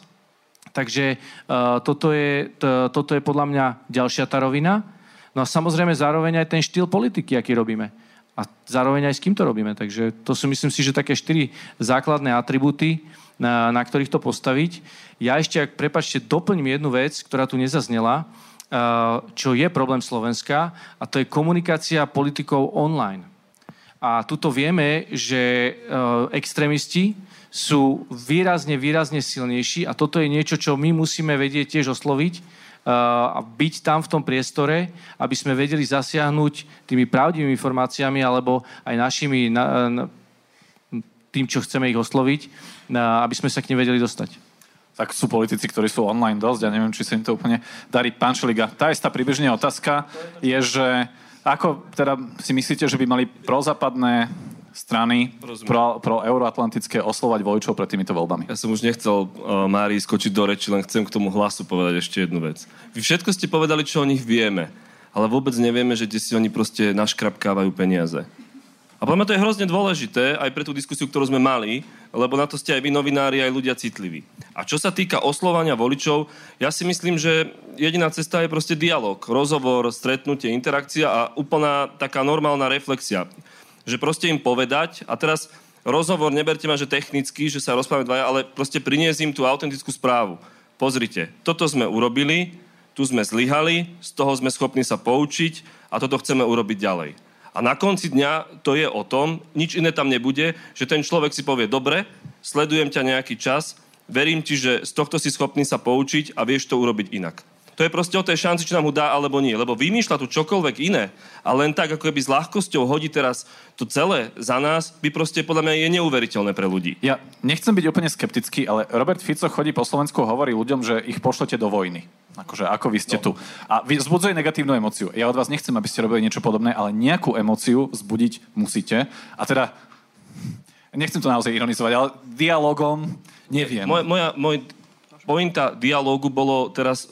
že vysvetľovania a rozprávania sa, a teraz keď hovoríte o emócii, áno, to je naša interná komunikácia, že akú emóciu zvoliť do kampane, ale to hádam, nechcete, aby som vám to teraz prezrádzal. Samozrejme, že je to, rozumiem, samozrejme, že je to o emócii, je to o emócii, a tá emócia je, ak aspoň trochu popíšem, chceme ísť na západ, alebo sa chceme pokloniť Putinovi. Chceme proste, aby tu mafiáni boli, aby Bodor niekde bol alebo nebol. Chceme proste nové nemocnice a doklepnúť to, alebo to nechceme. To je tá emócia. A teraz, čo, s čím ja budem konfrontovať aj ľudí, lebo to považujem za fér, áno, použijem premiéra. Heger bol premiér. Proste toto urobil, ste mu ochotní dať šancu, aby to mohol dotiahnuť? A viete povedať, že toto si urobil zle, ale aj tak s tebou viem žiť a toto si urobil dobre? Podľa ma takto to bude postavené. Nijak inak sa to postaviť nedá. Pani Kolíková. Voľby budú určite o tom, že kam patríme v európskom priestore. A nemyslím si, že v rámci volebnej kampane vieme teraz urobiť nejaké vzdelávanie alebo takýto nejaký proces osvety ľudí, že naozaj máme patriť do Európy. To si myslím, že proste ľudia nejaké nastavenie majú. To v rámci tých volieb si nemyslím, že toto zásadne zmeníme. Myslím si ale, že to, čo určite je našou úlohou, je povedať, že uh, je tu hrozba, že keď sa tu dostanú uh, niektoré politické strany, tak tá zmena zahranično-politické orientácie bude, že sa môže stať, že v Európe už nebudeme, že sa môže stať, že sa staneme súčasťou bloku, ktorý si nectí práva ľudí, A, a, a že to tu nebude naozaj e, krajina, kde by mal platiť e, zákon pre každého. Takže tá očista pokračovať musí. A že e, s pokorou ideme do volieb, poučili sme sa z našich chýb, pýtame si ich dôveru a urobme všetko preto, aby Slovensko patrilo do Európskej únie, patrilo do e, bloku NATO a chceme mať mier a preto budeme pomáhať Ukrajine. My si pripomíname prvé výročie ruskej invázie na Ukrajinu, alebo tej plnoformátovej ruskej invázie na Ukrajinu. A máme tu zároveň tzv. Pochody za mier, kde napríklad v Trnave v pondelok dvadsiateho februára boli niekoľko stoviek ľudí a na pochode za mier kričali Rasia, Rasia.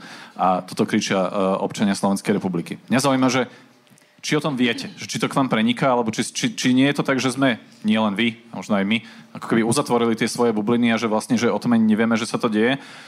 A teda asi tá najťažšia otázka je, že, že samozrejme, že čo s tým, no? Skúsim, za, začnem pánom premiérom, či, alebo pani Kolíková, začnite vy. Ja by som len dopovedala, že uh, tá volebná kampaň vlastne na niečo môže byť dobrá. Pretože počas volebnej kampane uh, musíme ísť za ľuďmi. A teraz môžeme sa rozprávať v sociálnej siete, ako čo sa bude využívať samozrejme, ale ten kontakt s ľuďmi bude kľúčový. A si myslím, určite to bude o Ukrajine. Určite to bude o Ukrajine, o vysvetlení, akú pozíciu tu má Slovensko a prečo je dôležité tú, ktorú má. Takže určite bude dôležité rozprávať sa, čo je dôležité pre Slovensko, aby robilo, aby ďalej pomáhalo Ukrajine, pretože tam e, zomierajú ľudia, ktorí nie sú agresori. Agresorom je e, Putin a Rusko a keď chceme mať mier tu u nás, tak jediné východisko pre nás je, aby Ukrajina vyhrala. A tento priestor musíme maximálne využiť a nedať priestor tomu, aby tu zvíťazil strach, ktorý bude roznášať Robert Fico. Pán premiér? No, ja si myslím, že určite uh, vojna u nášho suseda uh, bude predmetom kampane, lebo už je. To už dnes vidíte. A my nemôžeme mlčať. Akože, prepáčte, určite nemôžeme mlčať. A práve naopak, ten strach, ktorý sa strán snaží Robert Fico vzbudzovať v ľuďoch, tak my musíme do toho prehovoriť a musíme tým ľuďom ukázať, že prepáčte, teraz nie je dôvod na strach, lebo Slovensko nikdy nemalo tak zabezpečenú svoju obranu, akú má dnes. Nikdy tak nemá zmobilizovaných svojich spojencov vo svoj prospech, ako má dnes. Takže dôvod na strach nie je, práve naopak, teraz je dôvod na odvahu a odvahu veriť vo víťazstvo Ukrajiny, pretože je to jeden z našich susedov. A prepáčte, nikto z nás nechce mať suseda porazenú krajinu, s ľuďmi, ktorí sú zdevastovaní a ktorí sú zotročovaní nejakým imperialistickým režimom Ruska. Takže toto, čo Robert Fico ponúka, my to musíme tým ľuďom vedieť povedať. Každý z nás, aj náš volič to musí vedieť povedať voličovi Robertovi Ficovi a vysvetliť mu to, lebo to je ľahká matematika. Robert Fico je cynik, ktorý chce posielať deky a teplý čaj ľuďom, na ktorých dopadávajú rakety. A tomuto ľudia rozumejú. A túto sa v ľuďoch prebudza ten cit a, a súcit. Takže toto potrebujeme nahlas hovoriť a ukazovať na ten cynizmus, aký, aký Robert Fico v sebe nosí a že toto, takýto človek sa tu má uchádzať o dôveru. A práve naopak rozbíjať aj tu, to, že tu bude nejaká mobilizácia. Popiera to, však to hovoria najvyšší ústavní činitelia. Hovorí to prezidentka, že je to hlúposť. Hovorí to predseda parlamentu, že to je hlúposť. Hovorí to predseda vlády, že to je hlúposť. Hovoria to mnohí poslanci. Takže áno, vyvracať. tieto klamstvá. A keď hovoríte o tých mierových pochodoch, samozrejme, že to vidíme. A to je presne to, o čom hovorím. My potrebujeme medzi tých ľudí ísť a rozprávať s nimi. A, ale nielen my, politici, však samozrejme nestretnete sa s toľkými ľuďmi, ale to posolstvo, tu, ten, ten message tu jasne musí byť. Pán Šeliga, je toto ambícia ísť medzi týchto ľudí, ktorí chodia na tieto pochody, alebo v skutočnosti tak to musíte strategicky... Nemyslím, že ísť len medzi týchto ľudí, aby, aby to nebolo chápané zle. Ale musíme aj týchto ľudí vedieť, im vysvetľovať tie veci. A teraz nehovorím, že osvetu. Tá osveta sa tu dnes deje, lebo je súčasťou toho politického boja. Rozumiem, ale ono je to otázka, že vlastne kde hľadať tých voličov, že či aj medzi, medzi týmito ľuďmi, ktorí sú takto nastavení, alebo že či rezignovať a povedať si, že musíme nájsť tých voličov inde. Otázka je, má to viacero rovín, kto tie pochody organizuje, akým spôsobom, či to nie je politická strana, možno nie, možno je to strach, rôzne motivácie, ale iný recept ako nejaký typ vzájomného rozhovoru proste neexistuje. Opäť poviem to, že časť ľudí vieme osloviť my politici. Niektorí nám veria, niektorí nám neveria, niektorí nás sledujú, niektorí nie. Časť ľudí viete osloviť vy, ktorí nielen prinášate správy o politikoch, ale vôbec o tom, čo sa deje vo svete. No a časť ľudí potom viete osloviť vy, ktorí tu ste, ktorí interagujete. A podľa mňa na konci dňa to rozhodnutie, komu dajú ľudia dôveru, bude o tom, že nehľadám spasiteľa alebo spasiteľku, ale hľadám to, že kde chcem mať tú krajinu. Toto to je. A tá interakcia, podľa mňa, každý sa vieme niekde dostať. Isté, premiér má nejaký zásah, pani prezidentka má nejaký zásah, poslanci alebo poslanky nemajú nejaký zásah. Len a, my, podľa mňa, teraz to myslím skôr všeobecne, nie politicky, ako, ako krajina v tej kampani, ako občania, budeme musieť prejsť z fázy, že iba právom z časti, alebo z veľkej časti, hundreme na vládu a na politikov do toho, že preberáme za to zodpovednosť. A to sa ukáže v prvom rade, že kto pôjde kandidovať, ja verím, že aj veľa nových ľudí pôjde kandidovať, ale potom aj to, akým spôsobom sa kto zapojí, nielen do kampane, ale do rozhovorov. Ja viem, že už to tretíkrát opakujem ten rozhovor, do výmeny medzi ľuďmi o tom, či to bude hovoriť niekto niekde v krčme, v kaviarni, v robote alebo doma. To je o tom, lebo tie voľby, a to myslím, že povedala pani Čaputová veľmi pekne, sú vždy tak trochu križovatkou. Či tá krajina pôjde demokraticky, alebo na základe demokratických volieb nepôjde úplne demokraticky. A v tomto naozaj každý má kus svojho miesta. Politik, novinár a občan. O tom, toto musíme nájsť proste každý, kde sa v tom cíti nejako dobre. Lebo inak nás Fico... Fico, no. Proste títo, títo ľudia nás inak prevalcujú. Pán premiér chcel reagovať a potom pani Kolíková. Ja len krátko, ja si myslím, že na Slovensku je dosť demokraticky zmýšľajúcich občanov, a ktorí si vedia zvoliť demokratickú vládu. Našou úlohou je týchto ľudí neodradiť od volieb, nedonútiť, aby strucu volili niekoho, koho by v skutočnosti nevolili, a dať im takú ponuku, aby volili práve tie strany, ktoré tú demokratickú vládu budú vedieť zostaviť. Pani Kolíková? Ja som sa iba krátko. Ste sa pýtali, že rezignovať. No nesmieme rezignovať. Ako potom nemám byť politik, ak by sme chceli rezignovať. Rezignovať nesmieme. To je naša povinnosť. Myslím, že robiť maximum preto, aby sme vzbudili v ľuďoch nádej, že je dôležité prísť voliť, aby prišiel voliť každý, a, a našim účtom bude, aká bude vysoká volebná účasť, to je prvé. K tomu musíme robiť všetko, a, a po druhé musíme sa usilovať o každého voliča. Ja si myslím, že a vždy by sme sa mali usilovať o každého voliča. Skúsiť osloviť každého, ak sa to dá. Po parlamentných voľbách krátko na to budú nasledovať aj prezidentské voľby. Ono už teraz sa hlásia prví kandidáti. Myslím si, že dnes ohlásil kandidatúru pán Štefan Harabin, ale nie je jediný.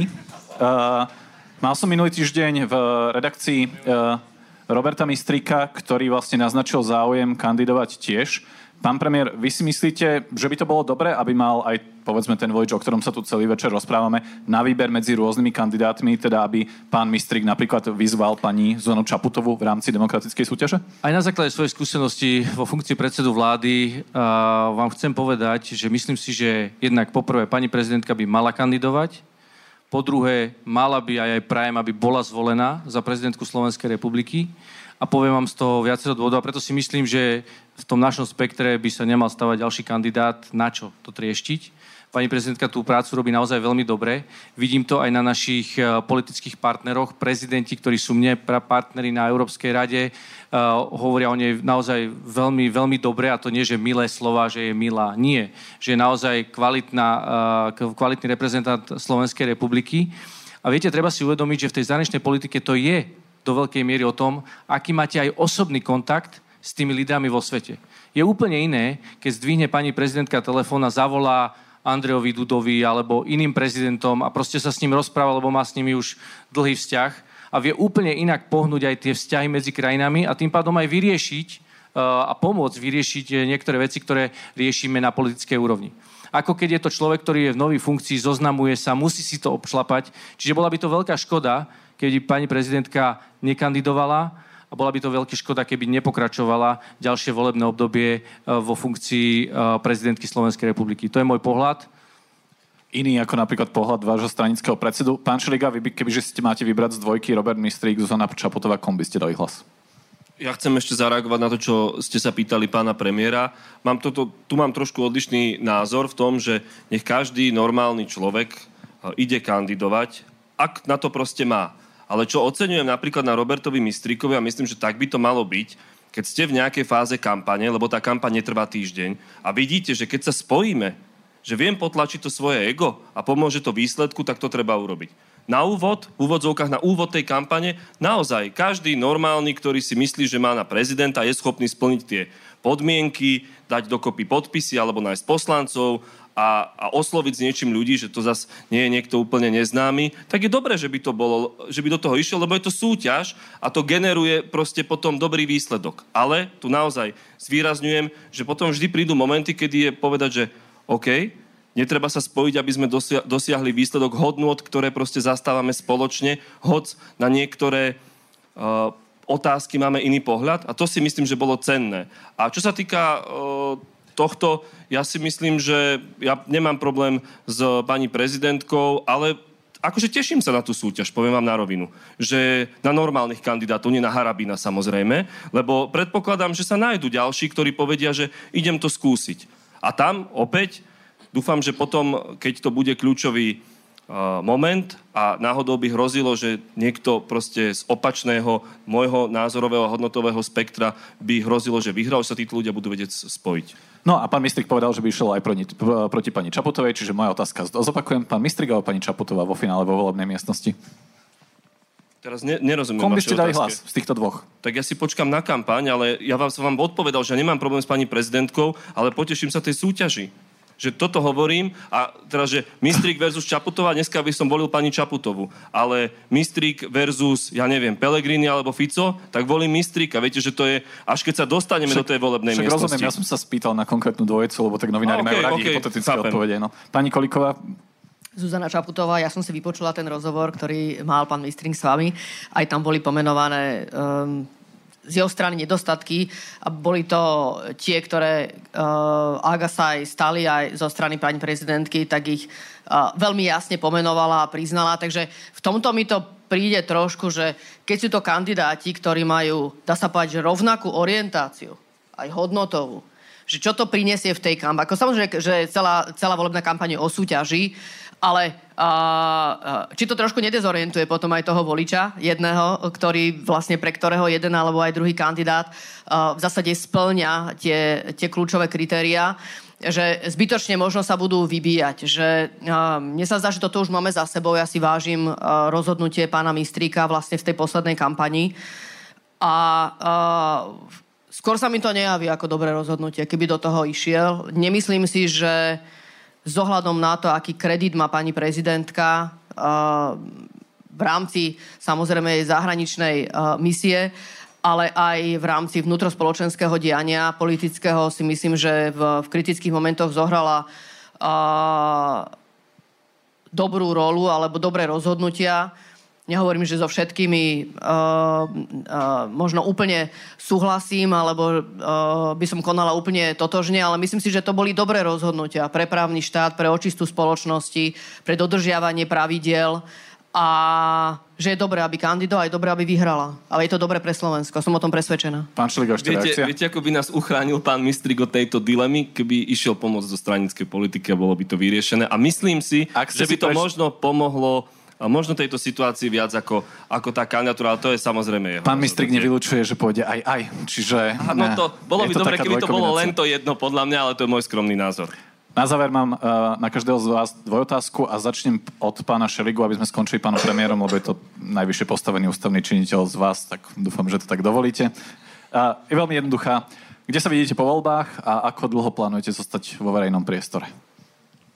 Vo verejnom priestore do konca života. Verejný priestor vnímam aj to, keď nie ste v parlamente alebo vo vláde. Je to proste niečo, váš domov, vaša ulica, vaše mesto, ktoré sa snažíte ovplyvňovať. Proste takto to ja vnímam, takto vnímam otázku verejného priestoru.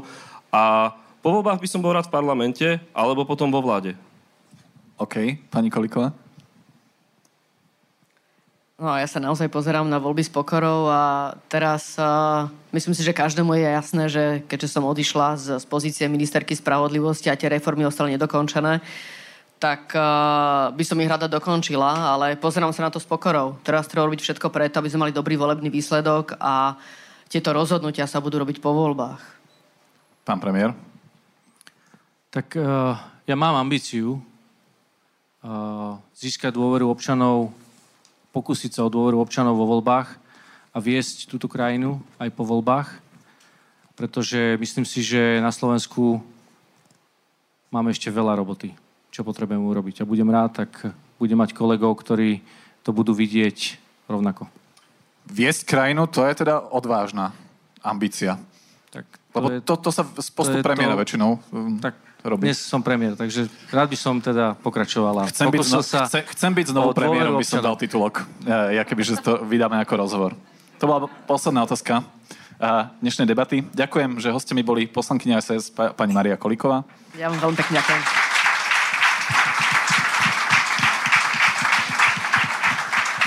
Poslanec Strany za ľudí, pán Juraj Šeliga. Ďakujem pekne za pozvanie, pekný večer. A premiér Eduard Heger. Ďakujem veľmi pekne. Pekný večer, pán.